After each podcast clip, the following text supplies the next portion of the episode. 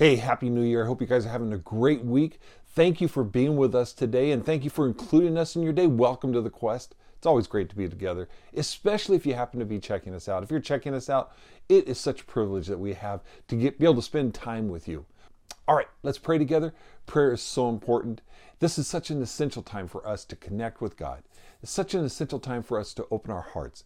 It's one thing to listen and to hear about God, but it's so much more important to engage in a conversation with God. And you can do that. You're talking to your best friend. I just want to encourage you to do that as we're praying. Don't let me pray for you. You pray for you. So let's pray together. Father, we love you so much, and I thank you for this day. I thank you for my friends. I thank you for each person that's listening. I thank you for what you have planned for their life. I thank you for what's even going on in their life. Sometimes even the difficult things we know are making us and forming us and shaping us into the people that you want us to be. And what we need, Father, is we need faith. We need patience. We need peace. We need your Spirit in us to help us and to strengthen us so that we can make it through the seasons of life. Father, as I lift up my friends to you, I pray that you would more than abundantly meet their needs. And Father, that you would touch them. And Father, today through this talk, we ask that you would speak into our lives beyond my words. May your Spirit speak individually to the lives of each person that's listening, I pray. In Jesus' name, amen. Well, we are in a great series, a series that we've entitled A New Heart for a New Year. This is the time of year that most people make resolutions. This is the time that most people like to change unwanted behavior in their life. See, that's what happens. A new year can generate a desire for a new life. When we're tired of the same old life, when we're tired of our current condition. Maybe we want a healthier life. Maybe we're looking for a more productive life, a more passionate life even, or hopefully a greater spiritual life. Basically what we're saying is we're ready for a new start in a new direction. The problem is, and I mentioned this last week, most people pursue a new direction. They pursue a new behavior in their life without addressing what has produced the current or undesired behavior that they're currently experiencing. In other words, what brought us to where we are? The scripture that we're reading every single week is found in Proverbs 4, but it says that we're to guard our heart above all else because it determines the course of our lives. So the premise of this series is this, you can write it down. If you want to change life, we need to allow God to change our heart. If you want to change life, allow God to change your heart. See, the heart of a person determines the direction of their life. We're all where we are in life because of the heart that we have nurtured.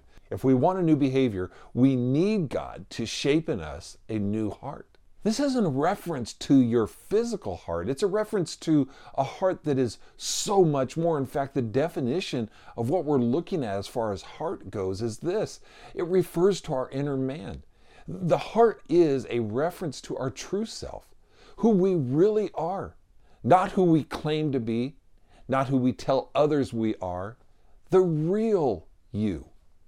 Proverbs 27 tells us this. It says, as a face is reflected in the water, as we see our reflection in the water, so the heart reflects the real person. See, the heart is the source of your intellectual and emotional life. The heart is the source of your motives and your passions, your thoughts, desires, and even your attitudes. In other words, write this down, the heart is the source of our choices and desires. The choices that we make are determined by our heart, which in turn creates the behavior of our life, the direction of our life.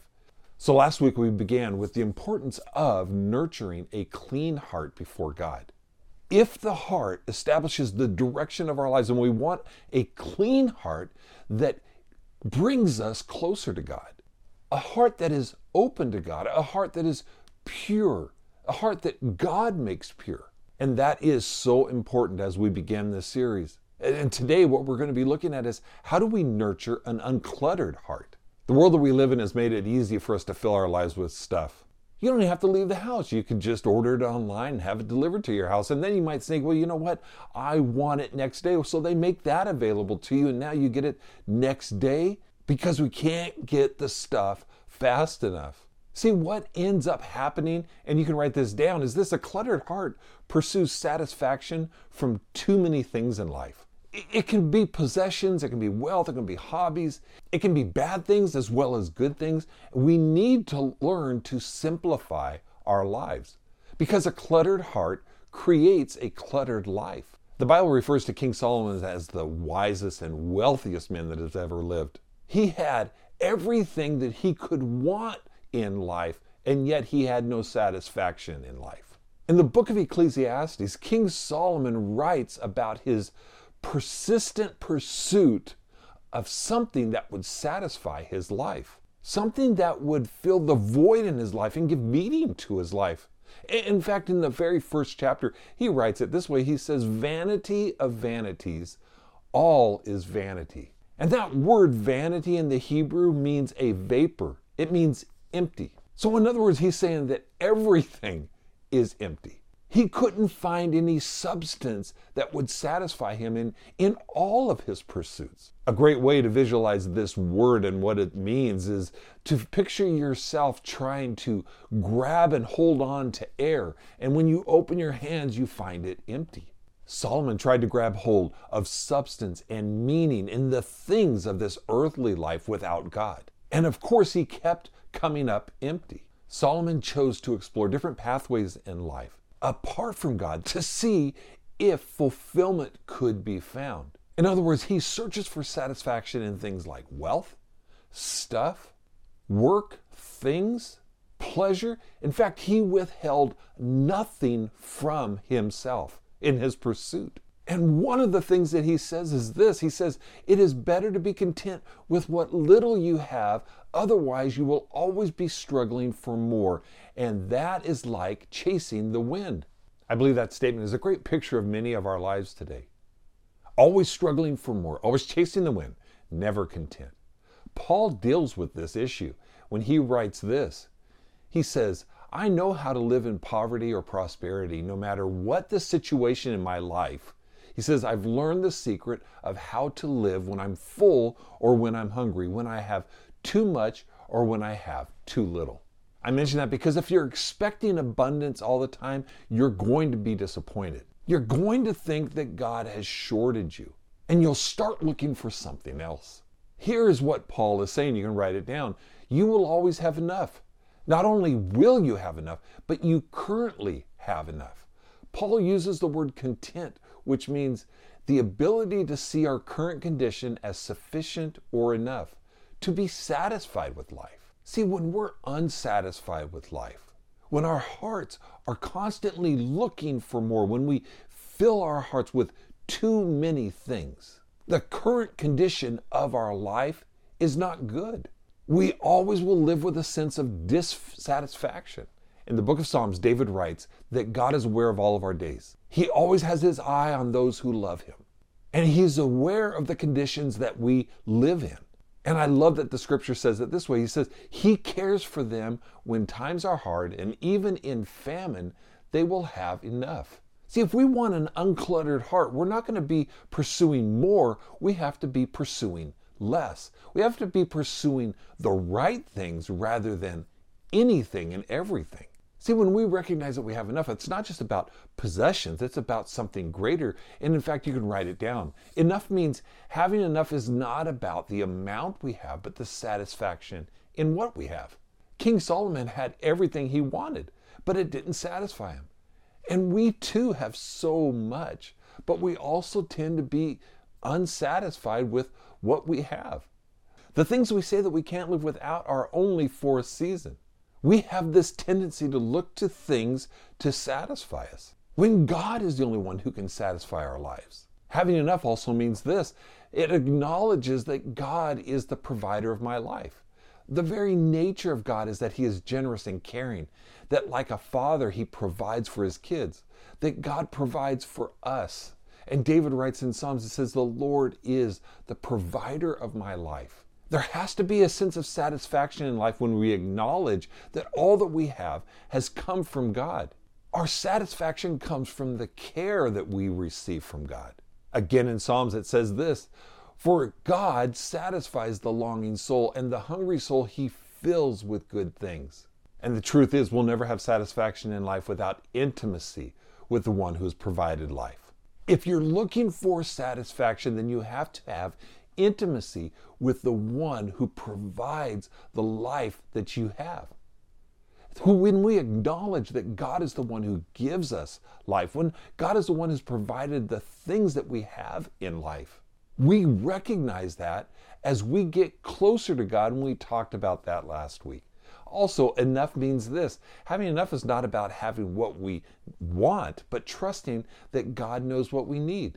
I think one of the greatest contributors of our lack of satisfaction is not knowing the difference between our wants and our needs. Our wants are things that we desire to enhance our life, while our needs are things that we must have for life. And a lot of us don't know the difference.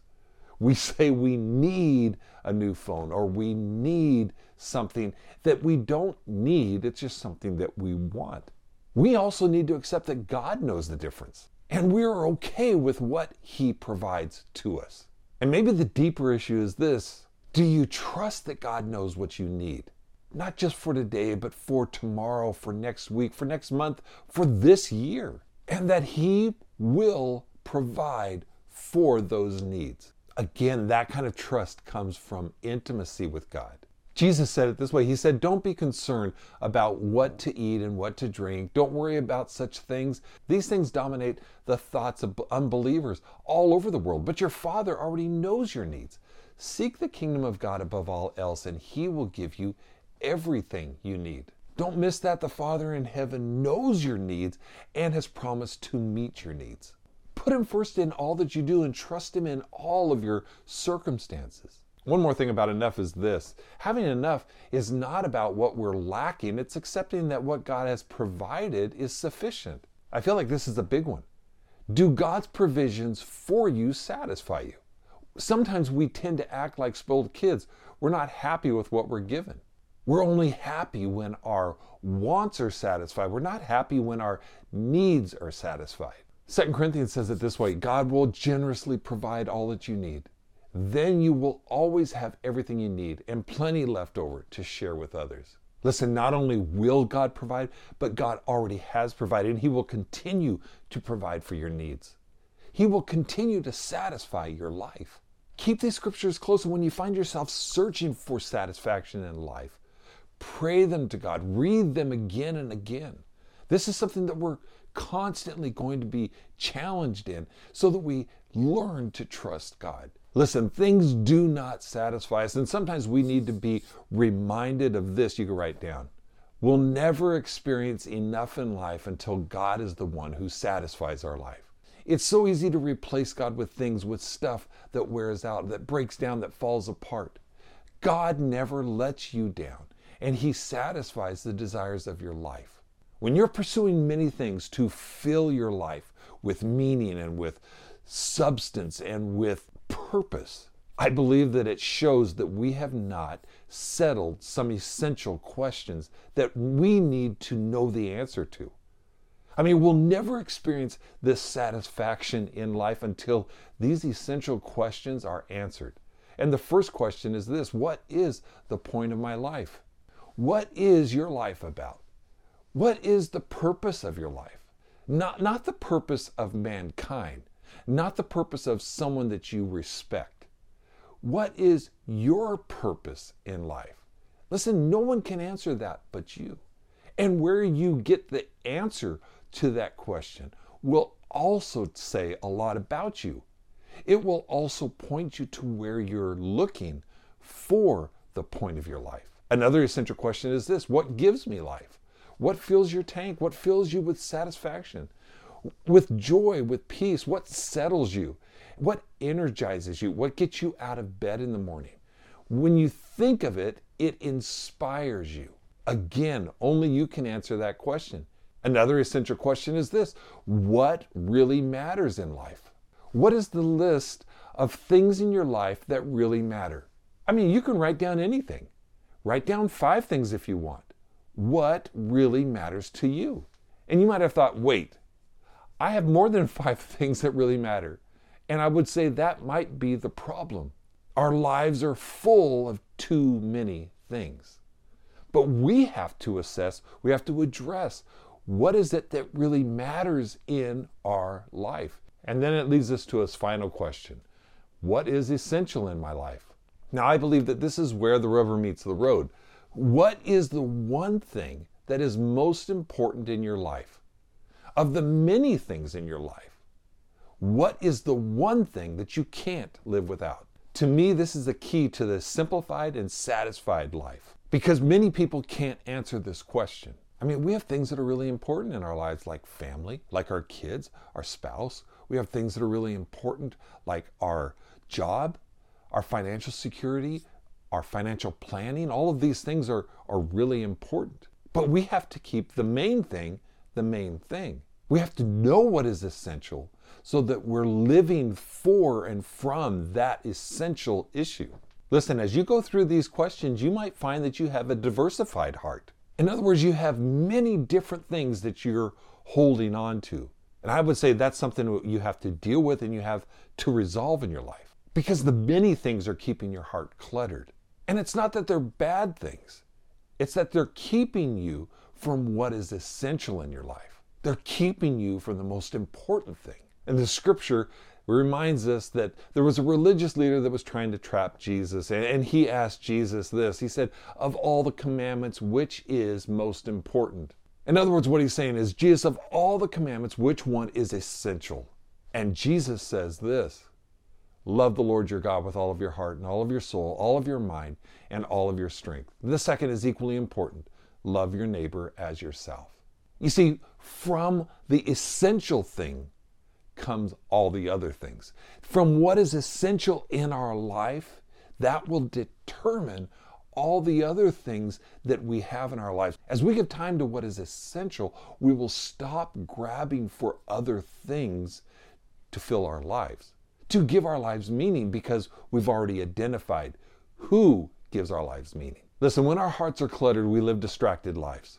In other words, it's pulling us in different directions. We get busy doing way too many things, and we're not giving time to what is essential in our life. There's a great example of this in Luke, and it says this. As Jesus and his disciples were on their way, he came to a village where a woman named Martha opened up her home to him.